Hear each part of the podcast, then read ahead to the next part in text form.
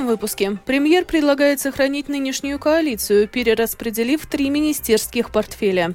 Латвийцы, имущество которых пострадало от урагана в понедельник, получат поддержку. Чрезвычайная ситуация на латвийско-белорусской границе будет заменена другим режимом. На российском предприятии в Сергиевом Посаде и в Крыму произошли взрывы. Украинская армия освободила более 40 тысяч квадратных километров территории. Об этом и не только подробнее далее.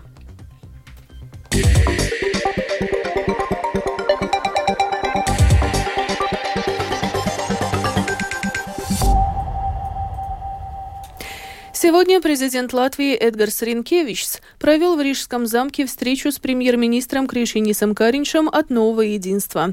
Во время переговоров в том числе обсуждались вопросы о будущем правительственной коалиции и о прошедшей в понедельник буре. Подробнее в сюжете Михаила Никулкина.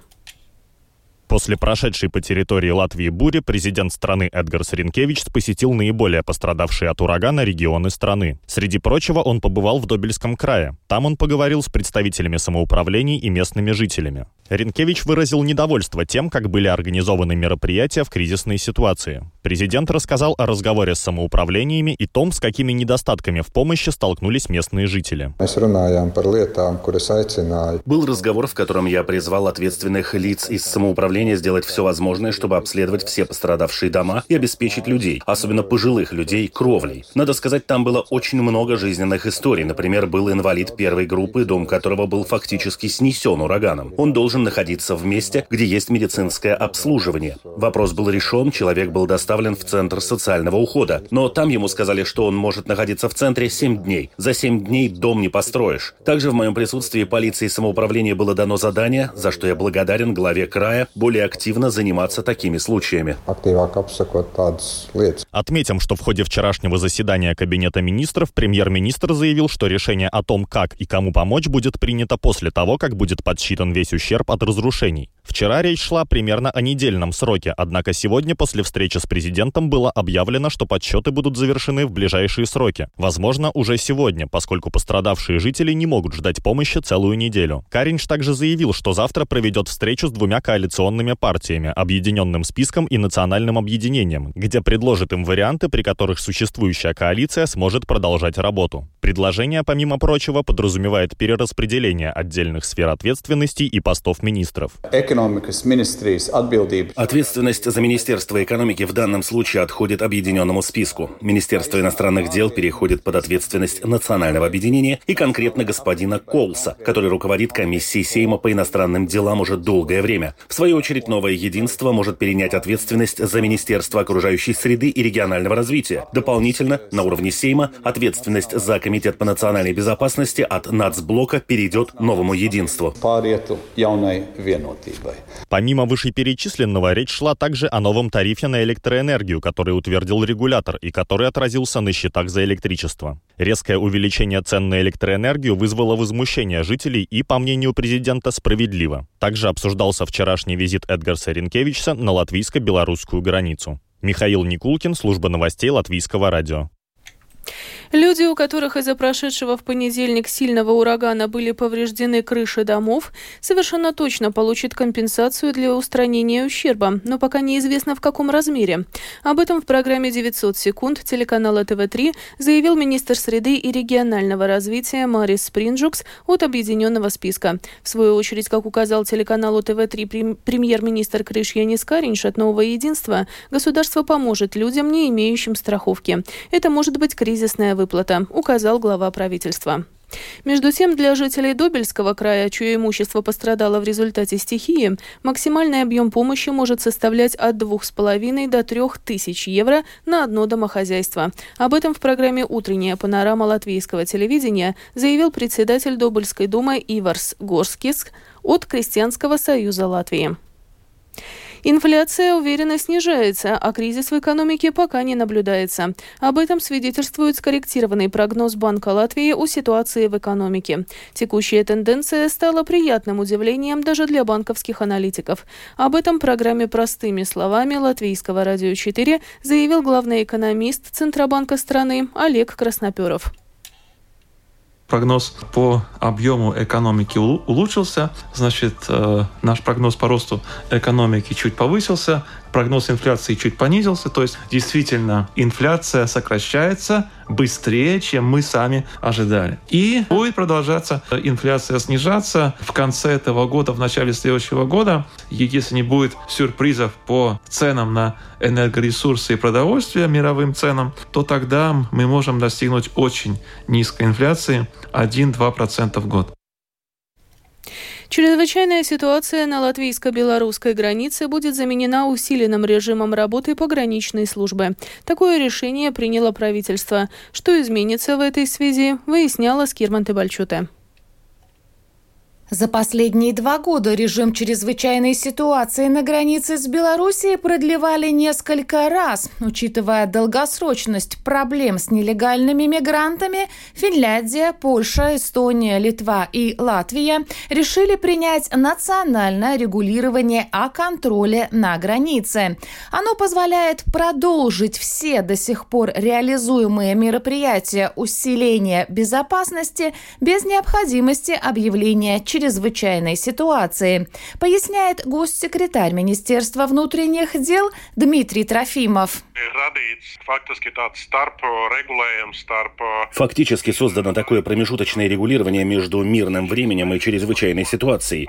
Решение о чрезвычайной ситуации принималось всеми, а усиленный режим – это решение Кабинета министров. И еще, в случае, если реализуются мероприятия, затрагивающие имущественные права жителей, об этом будет проинформирована прокуратура. Это такое новшество, дополнительное требование, которое дает жителям дополнительные права, возможность положиться на то, что ситуация контролируется со стороны нескольких учреждений. Речь идет о том, что пограничники и полицейские будут иметь право проникнуть на частные территории и в частные помещения, в том числе жилые, без разрешения владельца или управляющего. Это будет возможно при наличии обоснованных подозрений, что там скрывается нелегальный мигрант или нелегальные товары. Скирман Табачута, служба новостей Латвийского радио. Латвийское объединение белорусов сегодня вечером проведет марш от Национальной библиотеки к памятнику свободы в Риге. Таким образом, планируется отметить третью годовщину фальсифицированных президентских выборов в Беларуси и насильственного подавления протестов, сообщили в обществе Free Беларусь. Марш начнется в 19 часов. К участию в мероприятии приглашаются латвийцы, которые поддерживают усилия белорусского гражданского общества жить в свободной, демократической и европейской Беларуси без доминирования России. Нынешнюю ситуацию в Беларуси прокомментировал политический аналитик проекта «Взгляд» Александр Класковский. Сейчас в Беларуси очень сложно с замерами общественного мнения, с замерами настроений. Э, проводятся какие-то исследования, в частности, через интернет, но к ним многие относятся скептически, э, говорят, ну какие могут быть опросы в концлагере. То, что действительно режим сейчас идет в сторону тоталитаризации, что репрессии зашкаливают, это очевидно.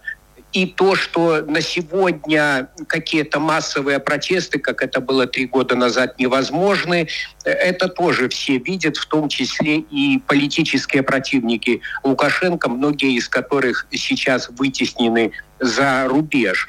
Э, теперь мы видим, что вот в этих зарубежных оппозиционных штабах явный такой кризис стратегический, потому что рычагов воздействия на ситуацию внутри Беларуси практически нет. Добавим, что активисты объявили 9 августа Международным днем солидарности с Беларусью. На поезде из Даугавпилса в Ригу утром в понедельник, 7 августа, не смогли уехать около 40 человек. В компании пассажиры Вилсенс отмечают, что это редкий случай, однако многие пассажиры утверждают обратное. После отмены автобусных рейсов, датируемых государством, нагрузка на поезда увеличилась. Проблему не решили даже дополнительные рейсы. Подробнее в сюжете Сергея Кузнецова.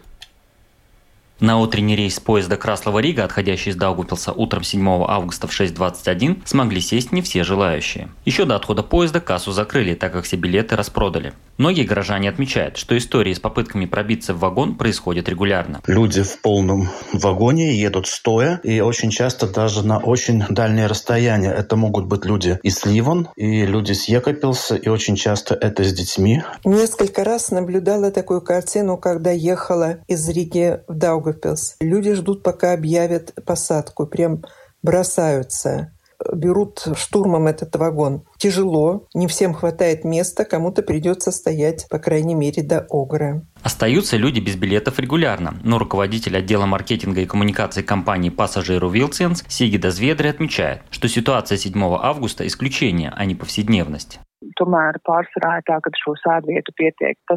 Обычно мест на этот рейс хватает. Рейс выполняется шестью вагонами модернизированным дизельным поездом. Этот рейс повышенного комфорта. Людям можно до поездки зарегистрировать билет, а затем выкупить его в кассе или сразу купить в кассе. Возможно, еще до отбытия все билеты были выкуплены.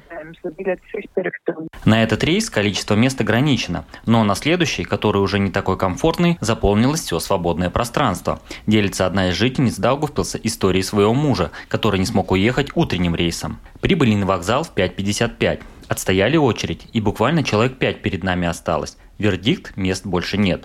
Он уехал через час. Это была самая ужасная поездка. В Екапилсе забилось под завязку. Люди ехали стоя. Дышать было нечем. Кому-то даже стало плохо.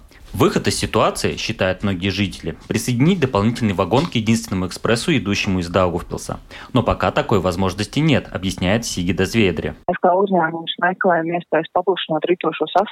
Мы ищем возможности увеличить подвижной состав. Ищем на вторичном рынке дизельных поездов, но предложение из-за ширины железнодорожной колеи в Латвии ограничено. Удалось купить три поезда в Эстонии и сейчас работаем над их обновлением, прежде чем их эксплуатировать vēl ir jāpastrādā, lai tos varētu laist eksploatācijā. Купить билет на экспресс онлайн нельзя. Пассажиру Вилсенс объяснили, что это технический вопрос, который решают. Это связано с распределением мест. Для остальных рейсов такая опция есть. Жители возмущены, что после отмены автобусных рейсов до столицы обратно и пустив пару дополнительных поездов, проблема это не решила, а только обострила. Председатель городской думы Даугавпилса Андрей Элкснич сложившуюся ситуацию называет результатом непродуманной транспортной политики. Мы данную ситуацию в тот момент решили отдельным обращением в транспортную дирекцию с просьбой ввести этот ночной поезд. И это обращение обращение подействовало. На сегодняшний момент у нас юридический департамент готовит э, схожие обращения для того, чтобы увеличить количество вагонов в составе или же вводить дополнительные рейсы. В автотранспортной дирекции после отмены дотации на автобусные рейсы отмечают, что не запрещают открывать коммерческие рейсы. Но один коммерческий рейс в итоге был закрыт, так как он был неокупаемым. Сергей Кузнецов, Латгальская студия, Латвийского радио.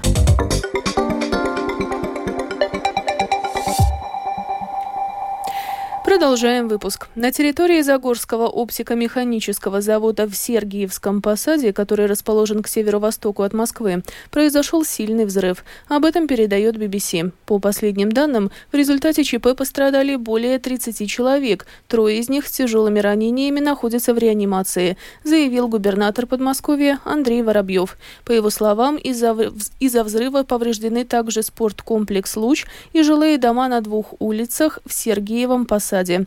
На заводе объявлена эвакуация из всех зданий и цехов.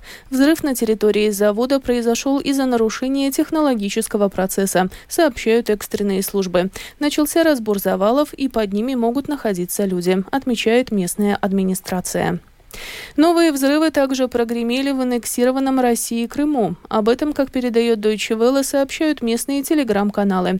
В частности, канал «Крымский ветер» со ссылкой на подписчиков передает о двух мощных взрывах на Старокрымском полигоне. Еще один мощный взрыв произошел в районе Джанкоя на севере полуострова. После начала полномасштабного российского вторжения украинская армия освободила более 40 тысяч квадратных километров территории. Об этом сообщается в телеграм-канале Управления стратегических коммуникаций Вооруженных сил Украины. Между тем, как указал изданию «Украинская правда», командующий сухопутными войсками Вооруженных сил Украины Александр Сырский, главным направлением российского наступления стала Купянская. На фоне сохраняющейся напряженности между Арменией и Азербайджаном в Ереване во вторник прошла акция протеста с требованием предпринять решительные действия для разблокирования Лачинского коридора.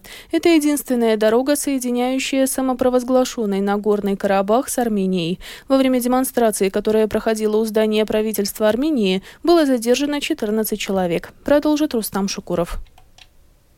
Как сообщает армянская служба «Радио Свобода», радио «Азатутюн», задержания начались после того, как протестующие начали перекрывать улицы рядом с правительственным зданием. В полиции отметили, что граждан задержали за невыполнение законного требования сотрудников полиции. Вскоре после задержания полиция освободила всех 14 участников акции. Организатор акции – бывший военнослужащий Саркис Погосян. Он называет себя руководителем отряда «Крестоносцы». По словам Погосяна, если власти откажутся от разблокирования Лачинского коридора, то участники акции попросят выдать им оружие, чтобы самостоятельно снять блокаду. Армянская сторона утверждает, что Лачинский коридор заблокирован азербайджанскими военными, которые препятствуют поставкам гуманитарной помощи местным жителям Карабаха. Ранее с призывом к Баку о снятии блокады Лачинского коридора обратилась Организация Объединенных Наций. Организация в своем заявлении указала на острую нехватку в Карабахе продовольствия и товаров первой первой необходимости. Азербайджан назвал заявление ООН предвзятым. МИД страны в своем заявлении отметил, что Армения через Лачинский коридор поставляла в регион оружие и боеприпасы.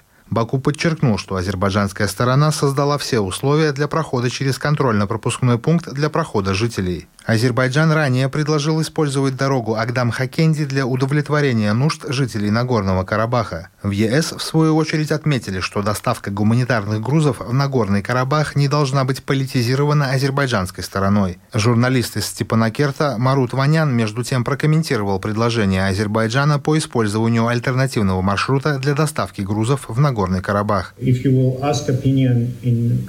Если вы спросите мнение жителей Карабаха, они скажут, зачем кому-то создавать нам искусственный кризис, а потом предлагать продукты. Мы должны быть свободны в выборе, где нам брать продукты. Давайте делать так, как мы делали до блокады. Следует отметить, что азербайджанские пограничники установили в Лачинском коридоре контрольно-пропускной пункт еще в апреле. МИД Армении тогда назвал установление КПП нарушением трехстороннего заявления лидеров Армении, России и Азербайджана 2020 года. Рустам Шукуров, служба новостей Латвийского радио. И в завершении выпуска о погоде. В ближайшие сутки в Латвии переменная облачность. Ночью и днем повсеместно кратковременные дожди. Также ночью местами на востоке туман с видимостью от 100 до 500 метров. Ветер южный до 7 метров в секунду. Температура воздуха. Ночью по стране от плюс 9 до 14. Днем от 16 до 21 градуса. В Риге в ближайшие сутки переменная облачность. Временами дождь. Ветер южный до 7 метров в секунду. Температура воздуха. Ночью в столице от плюс 11 до 13 Днем около 20 градусов. Медицинский тип погоды второй, благоприятный. Это была программа «Сегодня в 13, 9 августа». Продюсер выпуска Дмитрий Шандро провела Алиса Прохорова. В Латвии 13 часов и 18 минут.